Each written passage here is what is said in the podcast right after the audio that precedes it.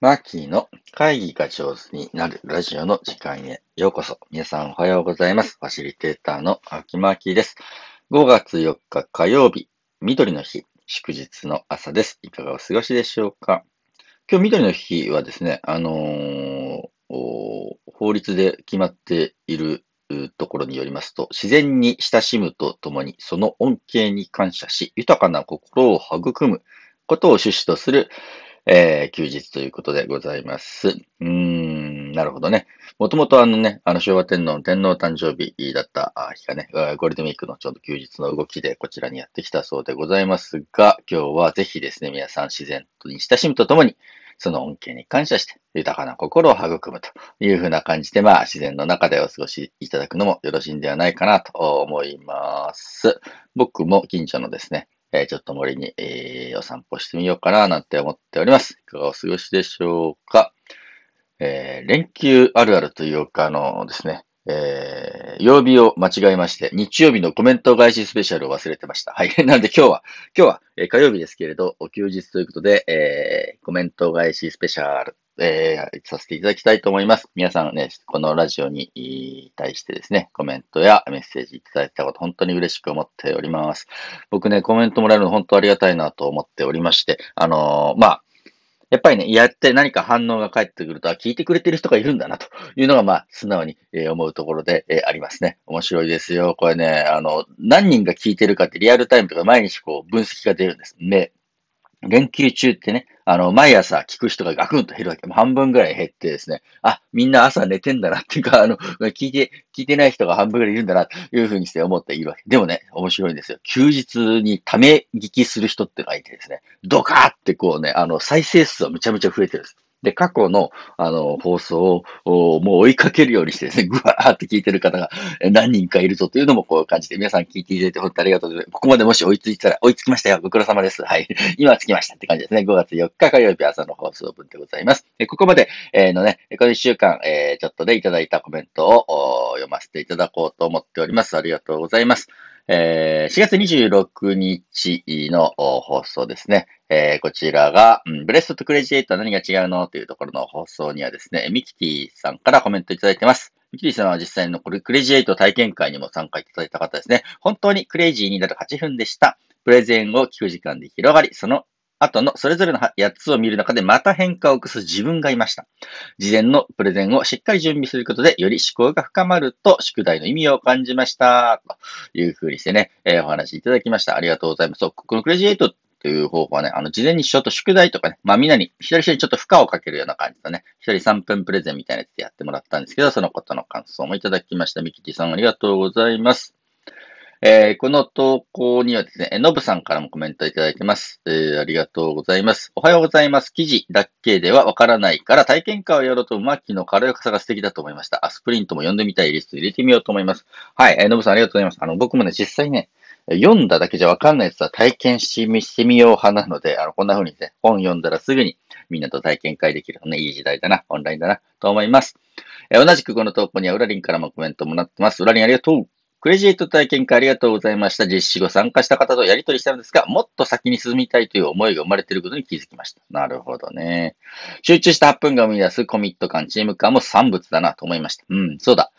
えー、今度は少し長い時間かけて体験してみたいです。そうだね。マーキーの読書法もそういえば8分、8分という時間って何か人にとって意味のある時間なのかもしれないですね。うん、裏になかなか素敵なコメントありがとうございます。確かにね、これね、もうちょっと時間かけて体験してもいい感じのね、えー、やつでしたね。ありがとうございます。続いて4月27日満月の朝。日本人の生活様式や美意識を思うという投稿に関しては、同じくラリンからこんなコメントです。いい仕事は何なのか、そのことを考える余韻が残るお話でした。ありがとうというところですね。あと、ヨコピーからもコメントもらってます。マキはいつ読書してるかなと思ったので、読書デーを作ってるっていうのは納得でした。そうですよね。忙しいとですね、あのー、読書できないので、うん、あのね、仕事が入っちゃう前にね、読書デーっていうのをね、セットするようにしております。ありがとうございます。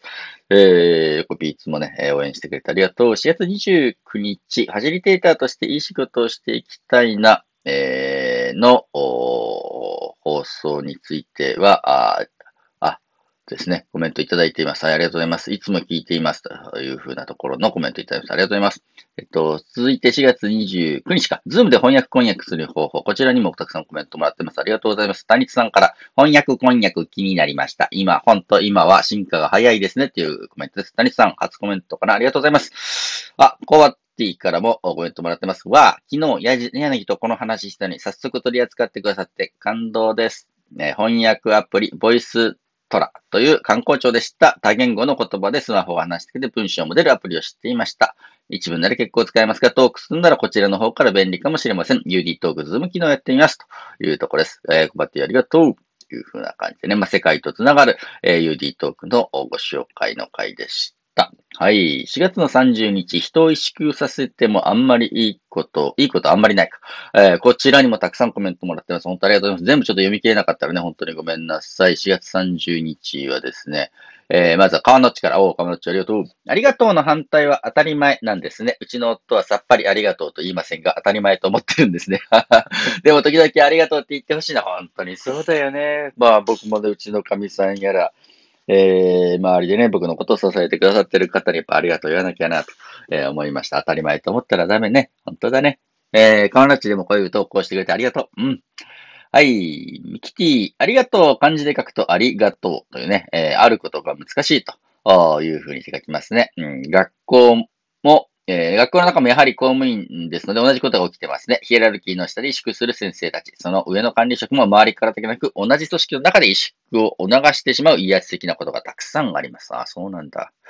お互いに尊重し合える関係性を育んでいきたいですね。うん、やっぱりね、あの、公務員の皆様や先生の皆さんに対してね、えー、が飲縮しないで気持ちよくお仕事できる環境を整えると、結果として子供たちや私たち市民がね、幸せになりやすいよな、というふうにして思いました。えー、この4月30日のやつには、奈良のなおさんからもコメントもらってます。なおさんありがとう。